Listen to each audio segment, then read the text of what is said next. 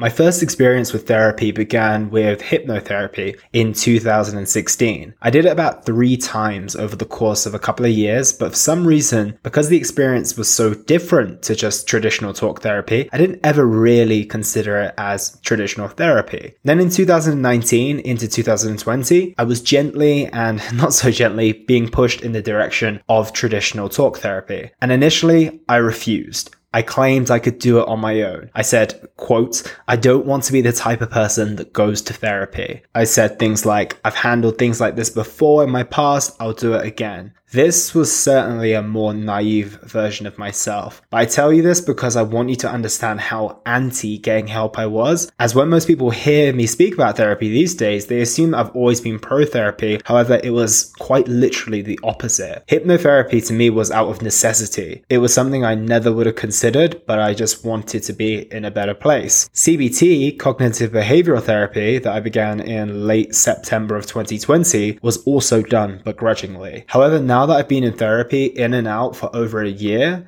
to say it's been life changing is an understatement. And I really don't say that lightly either. And it's taught me an unbelievable amount of lessons. And in today's episode, I want to go through the three key lessons that immediately come to mind when I think about what it's taught me and what it continues to teach me to this day. And I hope that my experience and sharing this with you will help you if you're considering it as well. So, number one is that you have no idea how the younger version of yourself internalized and understood the things that your adult brain can now rationalize. This was a big one because it's something I never really realized, and hopefully it will help you as well once you understand the concept. So, when you were younger and you went through certain situations, you dealt with it with the skill set that you had emotionally, right? When you were six, seven, eight, nine, ten years old, or whatever age you were, even through your teen years, you dealt with the certain circumstances that came with the emotional understanding and intelligence that you had at that point in time. Considering you were a child, you might have had a good amount of emotional awareness, but that's going to be nothing compared to an adult who's done the work, who understands life, has a little bit more experience,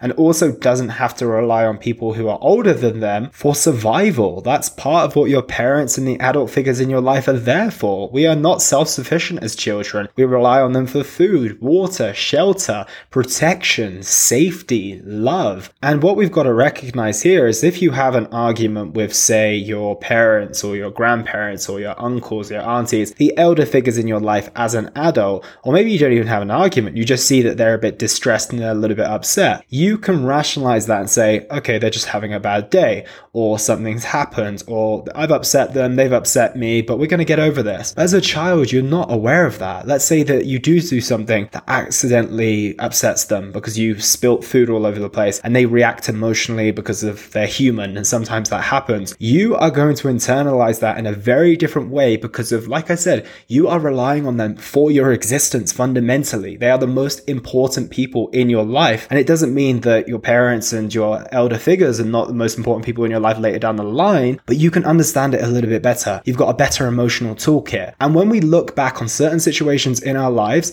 we look at it through the lens of our rational adult self. And I have conversations with people all the time. They say, oh, you know, what was your childhood like? You know, and they point out a few situations and they're like, oh, this happened, this happened, or I had a wonderful childhood. And then they say something and it sounds quite dysfunctional. It sounds quite traumatic even. Yet they just told you that they had a wonderful childhood. And it's great that they've been able to rationalize that. They've been able to park that in their past and move forward. However, I guarantee you they did not have that emotional toolkit when they were much, much younger. And therefore, we have no idea how our younger selves internalize certain things. And therefore, we might not even see something as an issue, even though it might be affecting us to this day. So it's so important that we look back on certain things that maybe don't go so well in our life right now. Maybe we pick bad partners. Maybe we get angry at the smallest things. Maybe we are always going after the wrong person in relationships. Relationship seems to be top of mind because that's where some of the trauma does play out later down the line. But with that being said, if you find yourself doing those certain things, I guarantee you can link it back to something that happened in your childhood, which you may have rationalized, but you did it with your adult mind. And sometimes it can be very valuable to revisit that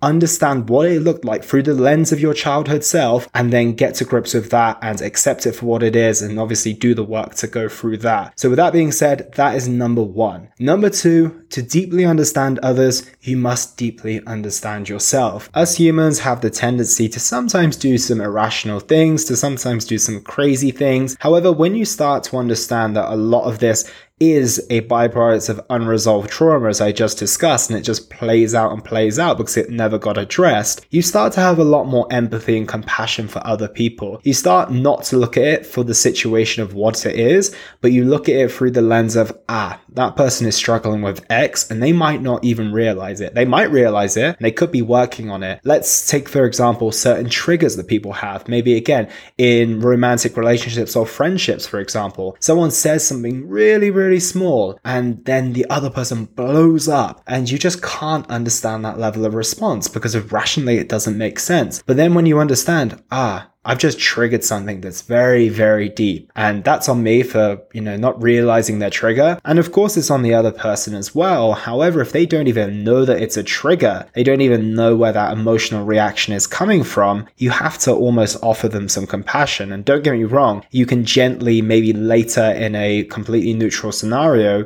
point out that that seemed a little bit over the top. Maybe don't use those words. I can't find any better words right now. That seemed a little out of character, let's say. And they they might even be able to agree with you and be like, hmm, I'm not sure where that came from. And then that might be the moment of, okay, I need to look into this a little bit more and a little bit more. And then they might find the root cause behind that and be able to respond in a lot more of a rational way. But if you were then to react with their level of reaction because you're like, well, they are being so irrational and crazy right now, I'm just going to shout back at them. It's clearly not going to go anywhere productive. But once you start to understand yourself and you realize they've just been triggered, they've had an emotional response. I understand what that feels like. I I have my triggers as well, you can offer compassion, you can offer empathy, and it's such a better place to come from than reacting with the same level of emotion that they did. And my third and final point ties into this quite nicely. You can't do it all on your own. Well, you could, but you'll probably get to where you want to be much faster with some help. I told you at the beginning, I was naive, I was ignorant, I thought I could do it all by myself. And maybe I could have got far with some journaling sessions, some meditation, some deep introspective work. However, I wouldn't have been able to have the same level of insights I do when I have someone talking back to me, when I have someone mirroring what I'm saying, when I have someone challenging certain thought processes that I wouldn't think to challenge. I would have thought, no, that serves me. I don't even need to think about that that, it probably wouldn't even come into my awareness. However, when you say it to someone else and they are experienced and professional enough to say, hmm, what does that sound like when I repeat it back to you? It can be so, so powerful. And another big aspect of this, which I think is important to say, because I feel that many of us, maybe especially men, will feel the same way, is that if I was to speak about my emotions, speak about what's on my mind, I would feel like a bit of a burden to the people around me. I wouldn't want to dump my heavy emotions on friends, partners, family. I would not want to do that, nor would I feel comfortable doing that. However, when it's a therapist, when it's in a space where that person is completely completely neutral. You've never met them before. If it's done via Zoom, which all of mine have been done, you're never going to see them in person. You know you have that safe space to just vent, to just dump. And what you don't realize is that probably a lot of that will come out in conversations, in your relationships, in your friendships, which isn't necessarily a bad thing, but you don't want that to be your only outlet. I know that I don't personally want that to be my only outlet. And instead of allowing that to be my outlet, I just decided to suppress and suppress and suppress. And as you can imagine, it didn't end well. So I would advise you not to do that and find someone who can listen to you, who can hear you out, who can give you some constructive feedback, but also someone who doesn't play any other role in your life. Because that's a big factor as well. Having them kind of separate from the rest of your life gives you that safe space to explore. And you know that that isn't going to come back and bite you later down the line. And also means that you don't have to dump on anyone else. So that is my reflections on just over a year year of therapy so far, and I'm sure that I will have many more. And this is only scratching the surface. I thought I'd share the ones that would be most helpful and also I feel most relevant at this time. And I hope that you can resonate with some of them. And I hope that if you are keen to explore this, then you don't hesitate to reach out. There is nothing wrong with it whatsoever. That's everything from me today, guys. Take care, and I'll speak to you tomorrow. And that was the Simply Fit podcast. I hope you gained a huge amount of value from today's episode. I feel inspired to improve your health and well being be sure to search for Simply Fit in Apple Podcasts, Google Podcasts, and Spotify, or anywhere else you get your podcast from. And go ahead and subscribe so you don't miss any future episodes. Also, if you like the episode, please don't forget to give it a 5 star rating. I'd love to hear your feedback or any questions you have. So reach out to me on social media. You'll find me on Facebook and Instagram at Elliot Hasoon. Thank you so much for listening, and I look forward to talking with you all on the next one.